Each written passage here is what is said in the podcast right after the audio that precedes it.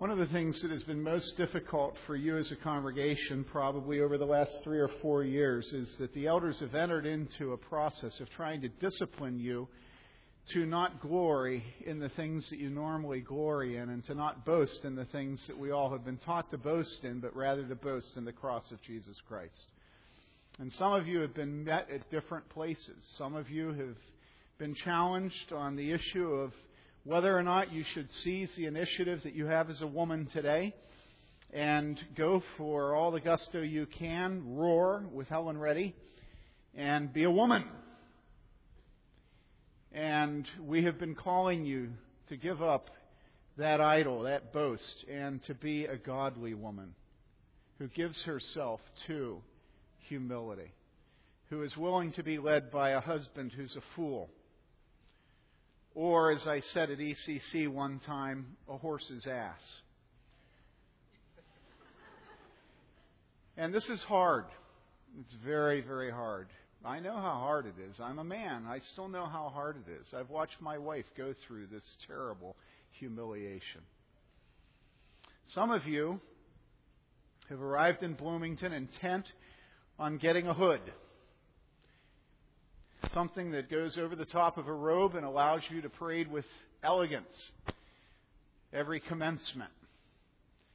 And we have called you to embrace the foolishness of the gospel and to repent of your seeking of honor among men, intelligent men, of not taking pride in your SAT scores and in the degrees that go after your name, but rather to take pride in the name of our Lord Jesus Christ. And it's been hard. It's been very hard. And so we've regularly heard from some of you that you came to Bloomington, you thought to get a degree, but you found that you came to Bloomington to get brothers and sisters in Christ and to learn what it is to live in humility with other believers and to be taught the Word of God. Some of you, when you came here, you believed that it was good to boast in your voice and in your instrument. And when you came here to church, what you found was that your instrument was absolutely worthless unless it was played to the glory of God. And so you said, well, that works because your instrument was dignified. And as it happens, church music has always been dignified, and, and so you can have both the pride of the instrument or your voice and the pride of worship at the same time. And then we taught you that you couldn't have that here. That if you were proud, you wouldn't be asked to sing. And if you thought your instrument was superior to a guitar, we were going to shove a guitar down your throat.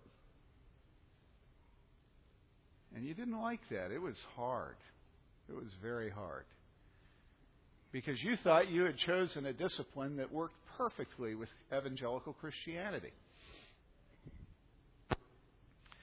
Some of you came to this church wearing suit and ties, and we told you to take them off. Now, not all of you, but some of you were convicted by the Holy Spirit that you needed to stop wearing suits and ties. Not because you didn't enjoy them, not because you didn't have them, but because you realized what they were and you repented of them. Some of you came into this church with wonderful hair. And it was your glory because you were a woman. And as you read Scripture, you began to realize that maybe God was calling you to cover your hair as you assembled with the other believers. And so the thing that was your glory became covered because that was your conviction of what God was calling you to do. And it was hard. Some of you came with riches, and you had the elders come to you and tell you that you needed to give your riches to the church. But your riches were what showed your success. It's hard. Some of you came here with churches of 600, 700, and then they went down to 100, 125, 150. You came an effective pastor. Hobnobbing with the bigwigs. And God broke you down. And it was hard. It was very hard. Some of you, I don't know what your shtick is. Sports? No, they're too. They go to Sherwood Oaks. They don't come here. Um, cheerleaders. I used to have one, but I don't think we have any, do we?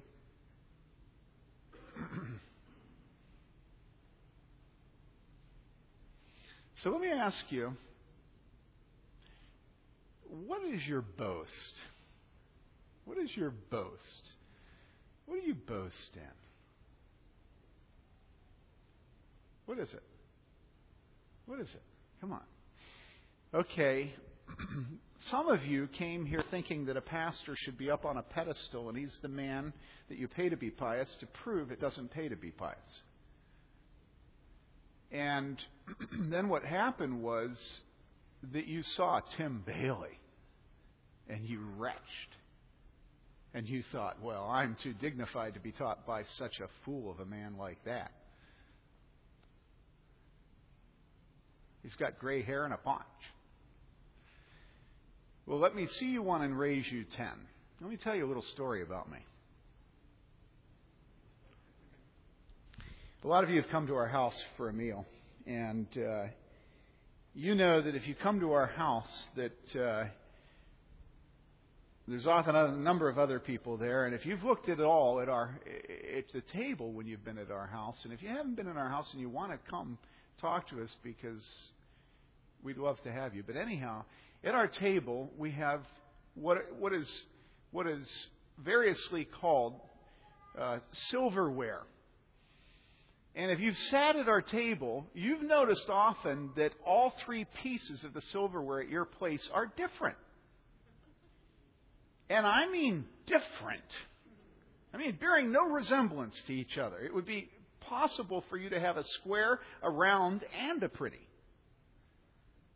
uh, to have dull silver and, and bright silver. So this year I decided that we were going to change our silverware. It was just undignified. And I went on the internet, because that's me, and I spent many, many hours looking at silverware. I decided that we were going to have silverware because it just wasn't dignified to have what we have, which is a multitude, a plethora of patterns. I learned alliteration this week. And so I got on the internet and I looked and I looked and then I got my wife to look with me and after many hours my wife said, "Well, that's okay, but I like that one." And so I chose the one that was okay. Because it was cheaper and because between heft and beauty, I'll take heft any time. It was heavy. And so we bought it, and it came home, and we opened it up, and I was so proud of our new silverware. And but when we got it on the table, at the bottom of every piece of that silverware was a basketball. and I thought, basketball? You know, it is Bloomington, but this is a little over the top so we were gone for a week or so, and uh, David and Vanessa were staying at our house. I asked Dave, Dave, would you take all that stuff out and run it through the washer so we can use it when we get back? It was sitting in the kitchen. He said, yeah. We came back. It was all washed, all ready to be used. But at the bottom of every piece was a basketball. And so I thought, well, it is heavy. It has good heft, but there's a basketball at the bottom of every piece. And I thought, you know, this won't do. I didn't listen to my wife. I'm going to listen to my wife this time. I said, honey, I know you already put a lot of time into this. Let's start over again. So we went on the internet and we began to look again. And uh, after many hours, we settled on a pattern of silverware. And at the end of the time, it was time to return the basketballs and to get pretty silverware. I hoped it would have some heft but when it came to actually pushing the button to buy it, I couldn't bring myself to do it. And so we sent the basketballs back, and if you come to our house now to eat, you will find that you will have three different patterns. We don't have new silverware. So we were discussing this with my mother. And we were talking about this silverware we are going to buy. And then the discussion turned to the issue of uh, the nature of silver. Well, well, you know, it's not silverware, it's stainless. And you know that because you probably have a grandmother that has silverware, right? And so my mother was asking, well, is, is, is it silver plate or silverware? And, and I said, it's silver plate. That's what you have. She said, no, I have sterling. That is my mother.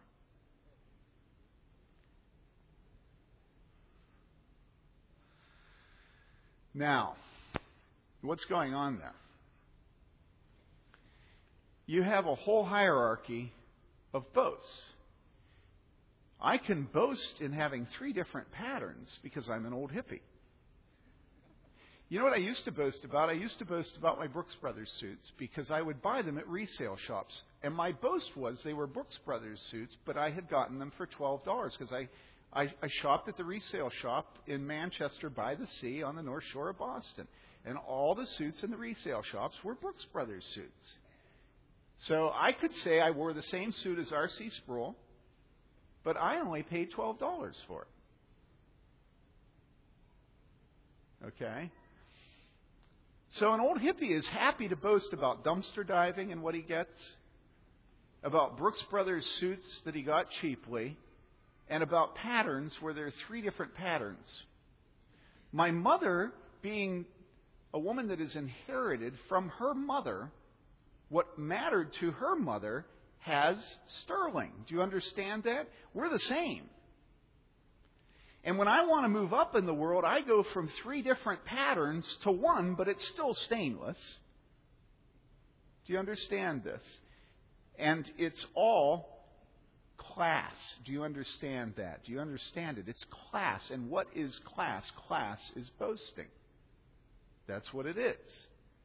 If you have a bunch of bumper stickers on the back of your car, uh, they will say who you are and what your boast is. And it may be that you boast, uh, you know, my my my son beat up your honor roll student, so you're boasting that you're pugnacious. It may be that on the back of yours you have a fish that, that's eating Jesus. And your boast is intellectual sophistication and agnosticism. It may be that you have pro life bumper. You're boasting that you stand on the side. In other words, listen, brothers and sisters, boasting is everywhere with us. You cannot escape it. If you think I'm being unkind to my mother and saying she said she had sterling, you haven't begun to look inside your heart. It is inescapable for us. And the one principle in this church is we will not boast when we assemble for worship. We will not do it. If you think I should be behind a large wooden pulpit, we will take it and put it in a back room, which we did a few years ago. We had one. It was beautiful. It was worthy of His eminence. And we shoved it into storage. And if you think we should boast in our music, guess what? We'll shove a guitar down your mouth. And if you think that you should boast in your pastor, he'll make a horse's patouche of himself in front of you. And he'll disappoint you. If you think you should boast in the beauty of the women, in the dignity of our marriages, in the austere elegance of our new facility on the east side of Bloomington, where all the rich and educated people live, he'll shove us to the west side, where hardly anybody educated lives. If we want to go to the west side where the rich people are, he'll shove us up by where all the poor people are. If we want to boast that we own our building, he'll shove us into a public school where we have the indignity of having no more than half an hour before we have to be out because the custodian wants to be done. If you want to boast in the fact that you have a certain righteousness, one of the elders will see a sin in your life and will come to you and talk to you about it. Now, let me ask you something. What is at stake in every one of those things? In your voice, in your instrument, in your robe, in your hood, in your degree, in your femininity, in your hair, in your sterling. So what's at stake in every one of those things? What's at stake is the cross of Jesus Christ. We've lost a lot of people from this church. A lot of them. You know why we've lost them? Some of them because they've moved away. An awful lot of them because they got their degrees and went on, but they were changed, many of them. You know, we've lost a lot of people. Why? Because they despised the cross. And I say this with tears.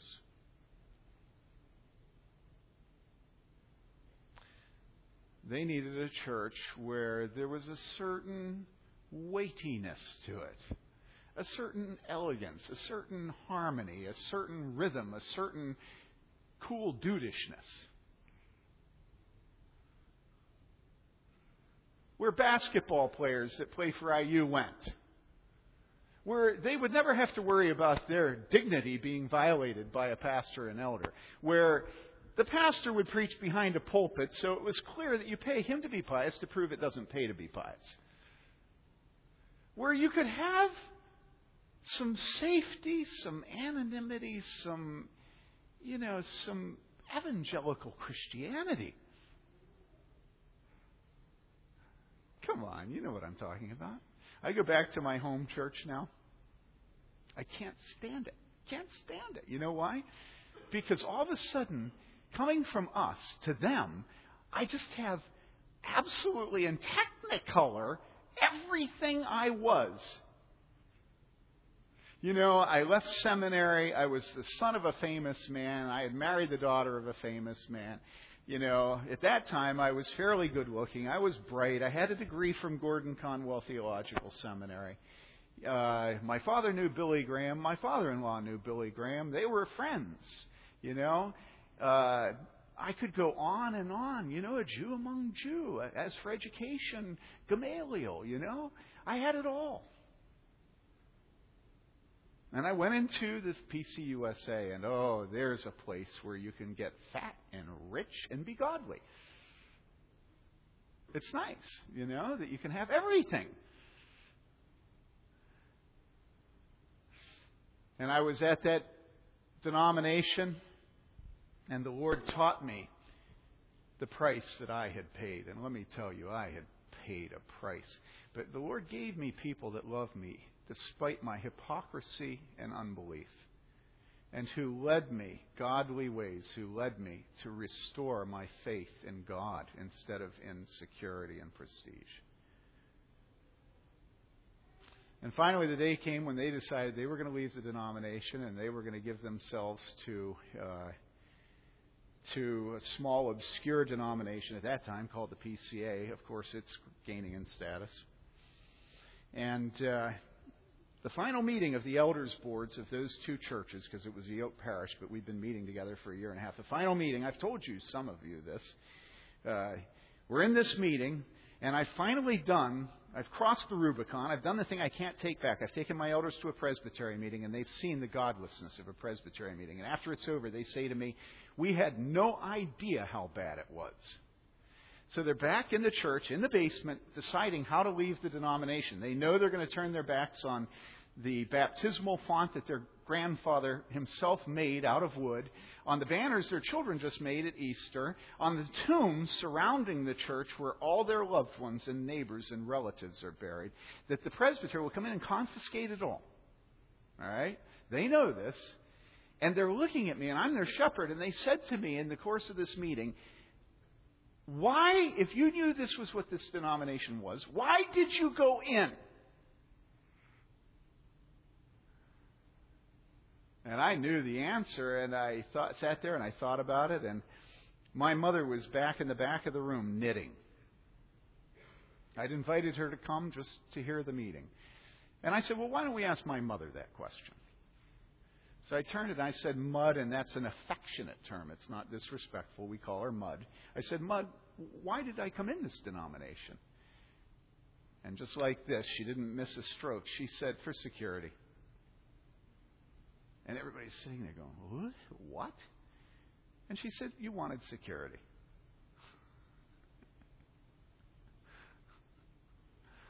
That's me. Why was I in the Presbyterian Church USA? Well, it was a proud place. You know, it was a place that you could be a tall steeple pastor and an evangelical. As a matter of fact, we're tall steeple churches that pay you well won't hire you normally unless you are an evangelical. Generally, the large churches are evangelical. And so you could maintain your Gamaliel connection. You could maintain your Jerusalem connection. You could be a Pharisee among Pharisees. You could be a Presbyterian, right?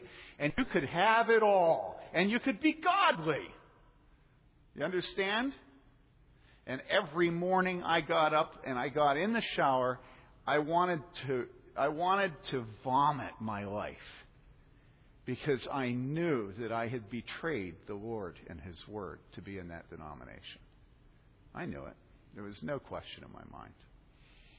And my mother, bless her heart, she said, for security, she said it to all my elders. So, what do you boast in?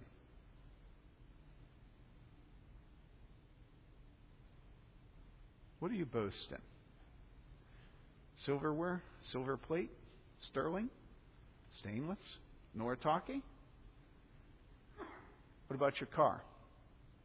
How about your house? How about your degree, your hood? How about your ball handling technique?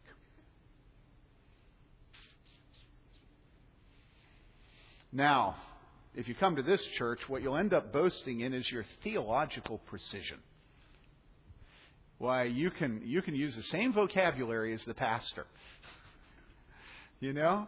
I know what the meaning of the word sovereign is, which is very hard for Americans because we're democratic, so we never have to be humiliated by having a sovereign. But that's okay because sovereign really means that all things work together for good to those who love God and to those who are called according to his purpose. And so you're able to use the word sovereign. And then you listen to R.C. Sproul and you learn to use the word providence. And you may even hit the word predestination. And you may even come to love it and to find it a comfort.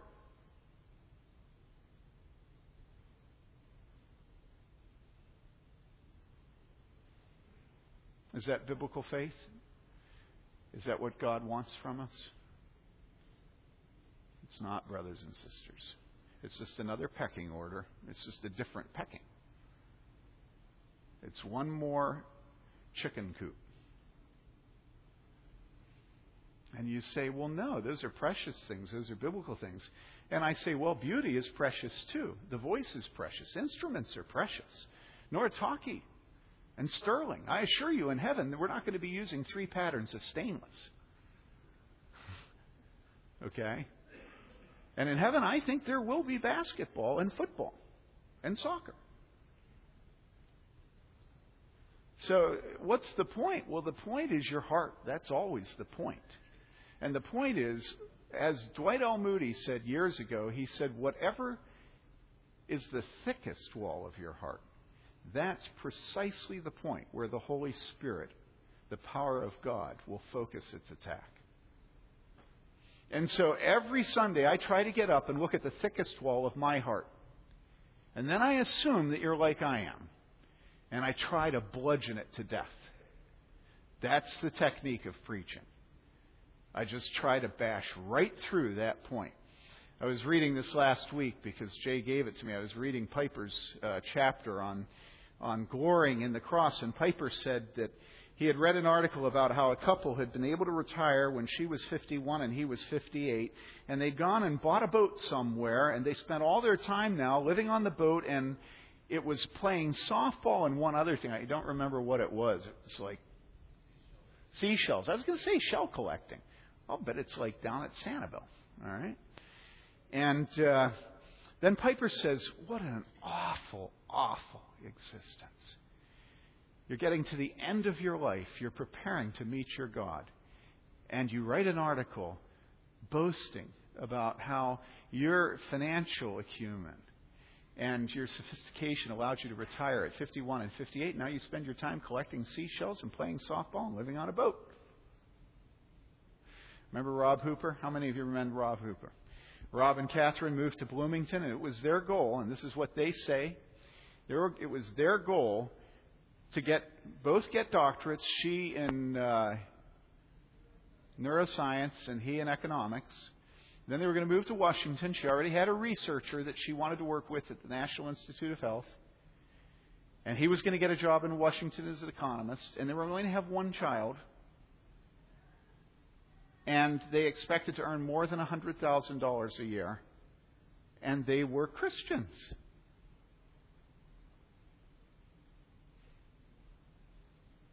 America is the one time in the history of the world where we can have it all and be Christians.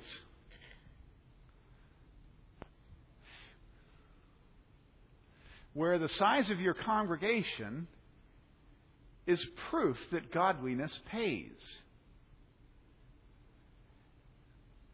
The number of books you have on the bestseller list is proof that you're holy and pious.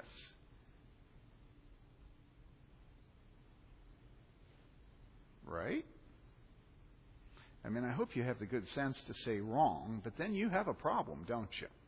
Because that is American Christianity. So, what is the boast that you hold precious? What's the thick wall in your heart? The Apostle Paul had a very thick wall, didn't he? What was the Apostle Paul like? Do you remember? The Apostle Paul was doing what? He was going around breathing murder to all the Christians. That's what he was doing. Do you remember the first martyr named Stephen? What the Bible tells us is that when Stephen was killed, Paul was standing by holding the cloaks of the men killing him and fully approving. Read your Bibles. That's exactly what it says. And then he got his own franchise. At the beginning, he watched others, but then he got his own franchise. And, and he was sent out to squelch this gnat, as the Jewish leaders saw it, to go out and to stop the preaching of the name of Jesus. They'd killed Jesus, but the thing was spreading. They couldn't have it. And so they sent Paul out, and he was on the road to Damascus, and then all of a sudden, what happened? God. God it's the thing we forget when we talk about our patterns of silverware, isn't it? God. When we're writing our dissertations, God. When we're counting our money, God. When we're looking in the mirror and thinking how pretty we are. When we're taking pride in our children and their accomplishments, we forget God. And so he's on the road to Damascus, and all of a sudden, out of heaven comes a bright light.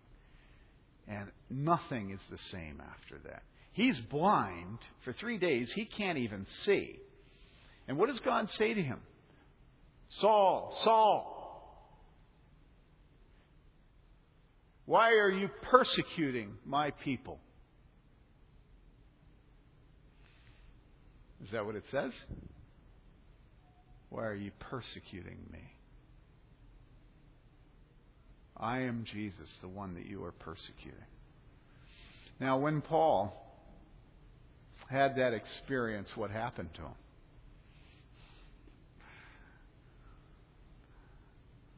What happened? Huh? He went blind, and then what happened? He fell on his face in worship. Then what happened? He went on on this trip and came to Damascus, and uh, he hung. He hung. He just stood there. And uh, the Bible tells us that while he was there, let me read it to you. Um, the Lord appeared at Damascus to a Christian disciple named Ananias, and the Lord said to him in a vision, Ananias, and he said, Here I am, Lord. And the Lord said to him, Get up and go to the street called Straight, and inquire at the house of Judas for a man from Tarsus named Saul, for he is praying, and he has seen in a vision a man named Ananias come in and lay his hands on him that he might regain his sight. But Ananias answered, Lord, I have heard from many about this man, how much harm he did to your saints at Jerusalem. And here he has authority from the chief priests to bind all who call on your name. But the Lord said to him, Go, for he is what? A chosen instrument of mine to bear my name before the Gentiles and kings and the sons of Israel, for I will show him how much he must what? Suffer for my name's sake.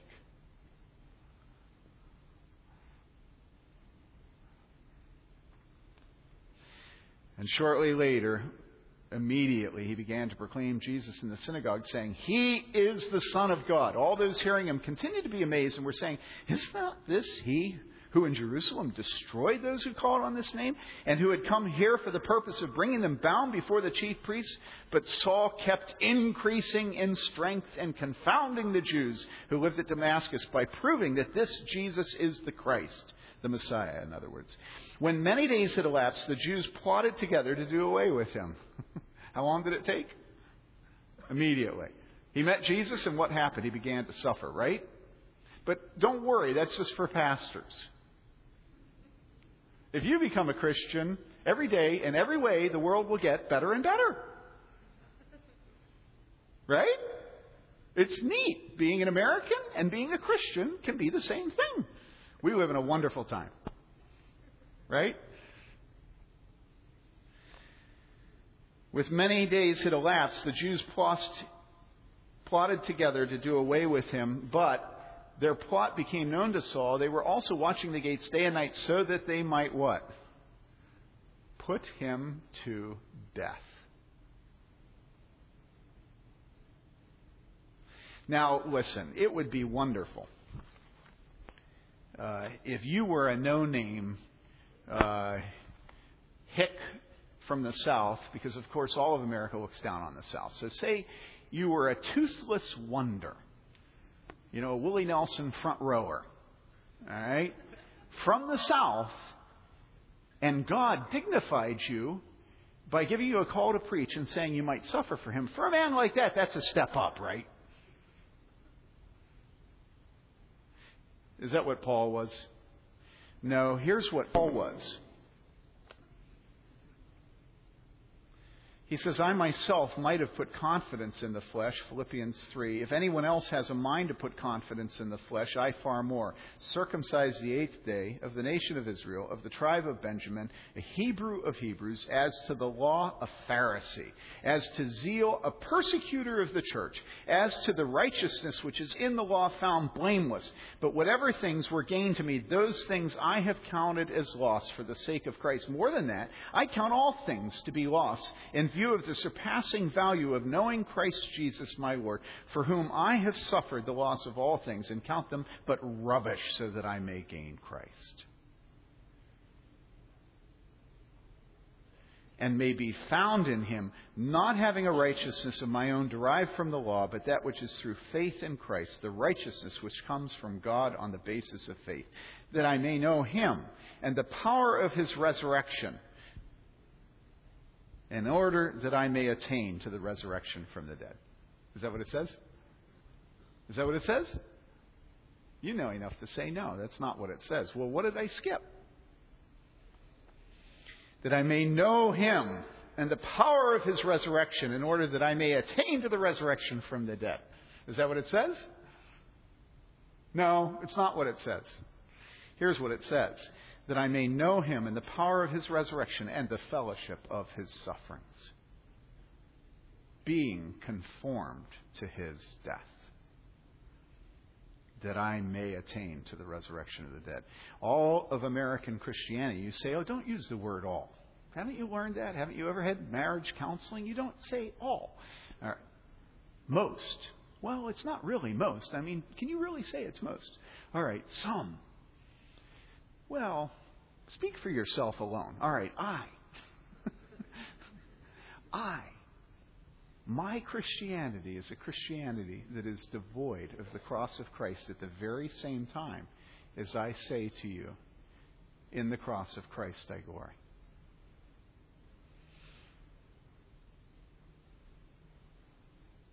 When the Apostle Paul was in a battle for the gospel, the gospel, you know how he proved his integrity and his truthfulness and the, and, and, and the truthfulness of the gospel?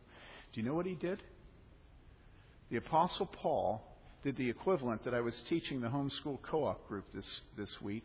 You read these old Napoleonic uh, uh, novels, and there's uh, there are times when there's one particular character who makes it from from the grunts in the army up to the commissioned officers. It's unbelievable. He's promoted. All right? But the other officers hate him because he doesn't use sterling. He's not the right class. And sometimes it gets nasty. You know what he does when it gets nasty and he has to prove that he is a faithful soldier? He shows his face and it's covered with scars. But if it gets really nasty, you know what he does? He takes off his shirt and he turns and he shows them his back. And you know what is all over his back? Scars from being lashed, whipped, when he was a grunt, being whipped by the officers.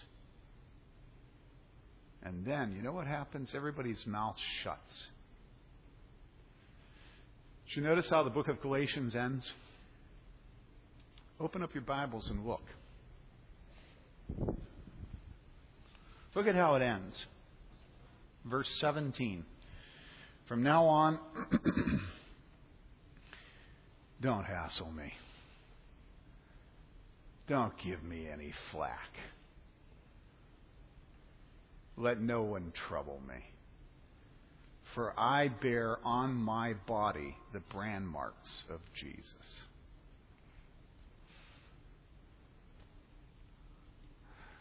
Now, come on, guys. Can you love Paul?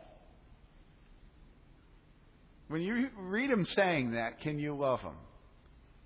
Or another way of saying it is when you, when you hear him saying that, do you love him? Do you love the Apostle Paul? Or do you think he's a man that sort of lacks a sense of proportion? You know, a man that's just a little bit off, who is not careful to dot his I's and cross his T's, who, who may not really care whether it's sterling. Uh, Kierkegaard has a book that I love called Attack Upon Christendom. And in it, he has this little routine where he says, Was Paul a serious man? He says, Was Paul a serious man? Paul was not married. No, Paul was not a serious man.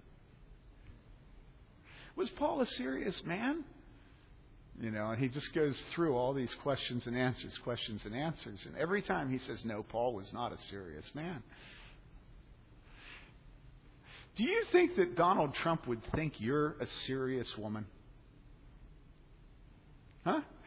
Do you think Donald Trump would would would honor and respect you? All right, you say forget Donald Trump. All right, how about Oprah Winfrey?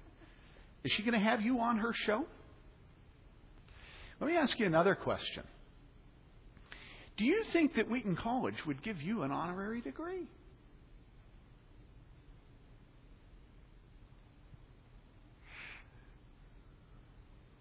You say, well, I've never wanted that.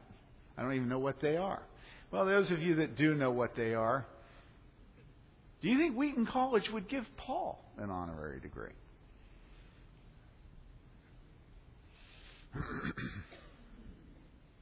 what do you boast in? You know what the Apostle Paul says? He says, May it never be that I would boast except in the cross of our Lord Jesus Christ, through which the world has been crucified to me and I to the world. This man is not flinching. He's not flinching.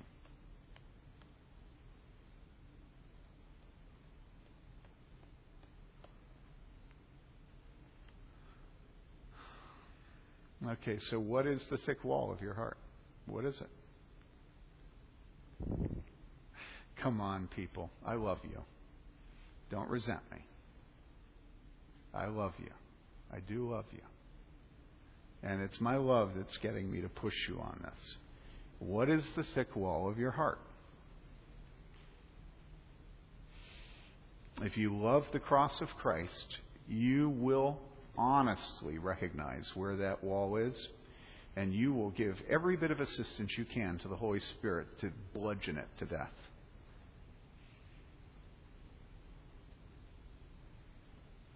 What does Jesus say? Jesus says, What does it profit a man to gain the whole world but lose his soul?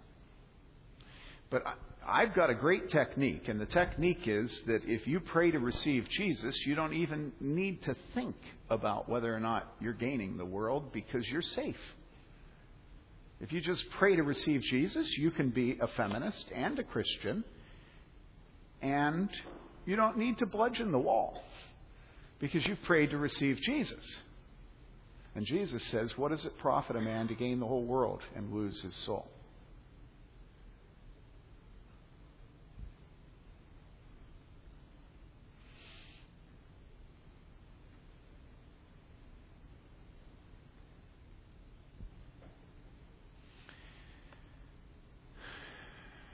A soprano, a bass, a countertenor.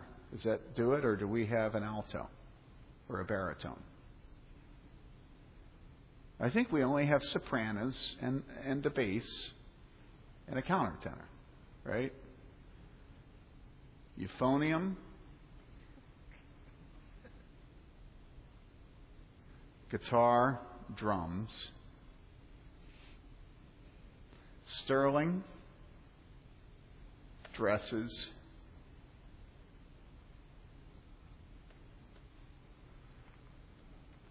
money, money, money, money. Honda Accords. Sovereignty. Providence.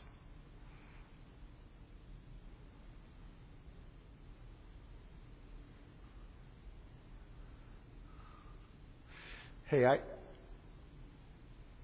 I got a suggestion. And my suggestion is is pretty radical. And the suggestion is that we glory in the cross of Jesus Christ and that we take up our own. And that when people call us to kill our idols and to stop boasting, that we don't get pugnacious and leave but that we say thank you. It's a biblical suggestion. It's a Jesus suggestion. I got another idea. Let's say that only churches where that happens are called churches, and all the other places are called civic religious houses. It's a biblical suggestion.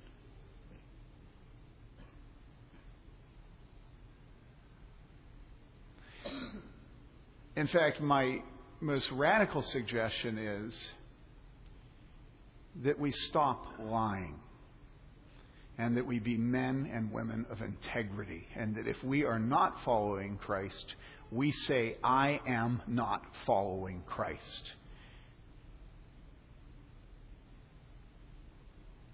That we don't play church and we don't play Christian and we don't talk about receiving Jesus in our hearts, but that we talk about the cross. And until we're ready to talk about the cross and to live the cross, that we don't claim the cross.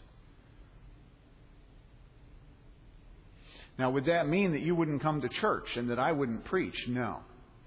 Because you know, here's the funny thing. The funny thing is, none of us would ever get to the point where we were claiming the cross. You know why? Because we're sinners. You know why? The only way you can ever come to church, you can ever take communion, you, I can ever preach is by faith, where I say, though he slay me, I'm going to serve him. Though he open up my heart in all of its revolting detail, though he give me a wife who's expert at continuing when I've decided I'm going to stop. though he give me children where I see my sins in them. I will call him my Lord. And I will love his cross even though I'm absolutely filthy. you know, I'm not going to go away. Lord, to whom else shall we go? You alone have the words of eternal life.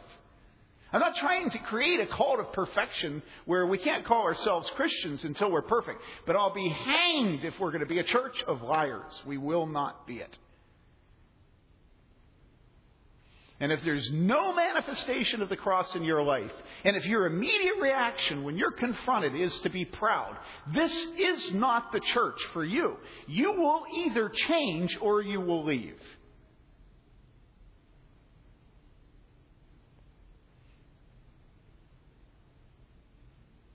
Because it's way too important to play games with it. And when we get in our new building, you will die again. Because Mike Bowles will build it, and that means it will be ugly. Am I right, Mike? You betcha. And yet we will have been disciplined by Mike to not spend ourselves into pride. And I say, hey, that's something I can believe in. You know? And we'll put our money into some stupid thing called a pastor's college you know, where men come who don't even get a degree and it isn't even accredited. Is Church of the Good Shepherd a serious church? No, Church of the Good Shepherd is not a serious church. Is Pastor's College a serious seminary? No, it's not. A, does Pastor's College give degrees? Are they accredited? No, they don't. It's not a very serious church. Hey, you know what? We are very, very, actually, we are very, actually, we are very, very serious. We do party well and we have a sense of humor, but we are real serious. So serious that there are people that actually do get offended at us and sometimes want to kill us and not just our wives.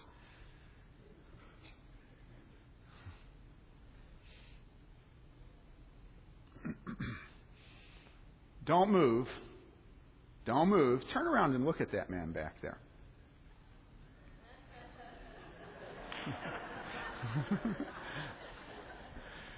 Do you know what he's doing? He's telling me that my elders tell me to stop preaching.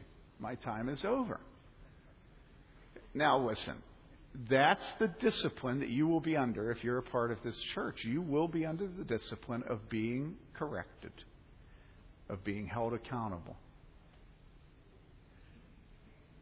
So, do you boast in the cross or do you boast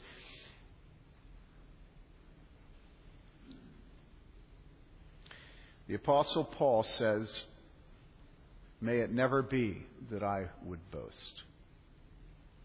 May it never be that I would boast except in the cross of our Lord Jesus Christ, through which the world has been crucified to me, and I to the world.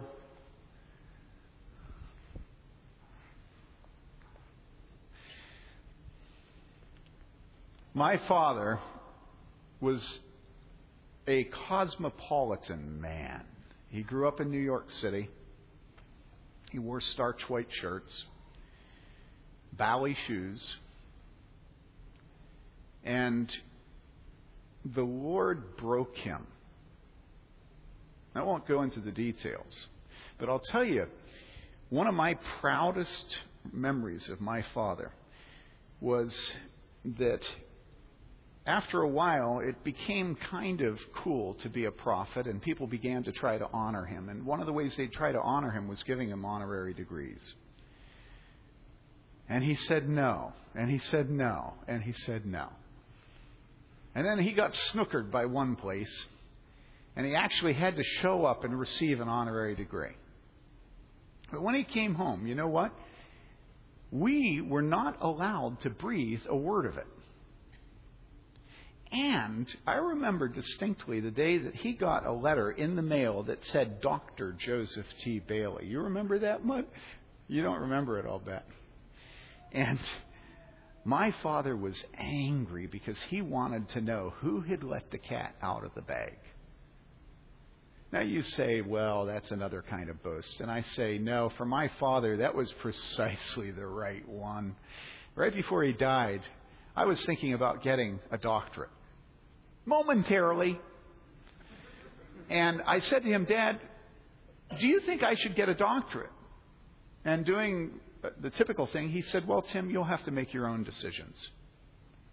And I said, Yeah, but Dad, would you get a doctorate today if you had it to do over? I told you, Tim, you'll have to make your own. Come on, Dad, honestly. Today, in this world, not your foggy world, old fogey, you know. You know, but this world, would you get a doctorate? And my father said, I have no reason to question the choices that I made. Now, come on. The point is not that doctorates shouldn't be gotten. My father went to physicians who had a doctor of medicine. That's not the point. The point is, why are you getting a doctorate? Why are you having children? So you can brag about your children? What exactly that you boast in is crucified to Christ because you love the cross? Now, there's another application of this, and that is that some of you have never placed your faith in Christ, and yet you have gone through your life having one boast after another boast after another boast after another boast taken away from you. And I say to you that if you've lost everything that's precious to you, but Jesus is not yet precious to you, He has loved you enough to destroy every idol in your life so that only He remains. And you're at a perfect place to only boast in the cross of Christ. For you, the application of this is to come to the cross, to place your faith in Jesus, and just to love Him. Yeah, you love your husband. Yeah, you love your children. But no, you don't. You have to hate them. That's what Jesus said. And love only Him. Boast only in Him. No room for anything but the cross. And that's the significance of the meal that Stephen is going to lead us in now, right? Come forward, brother.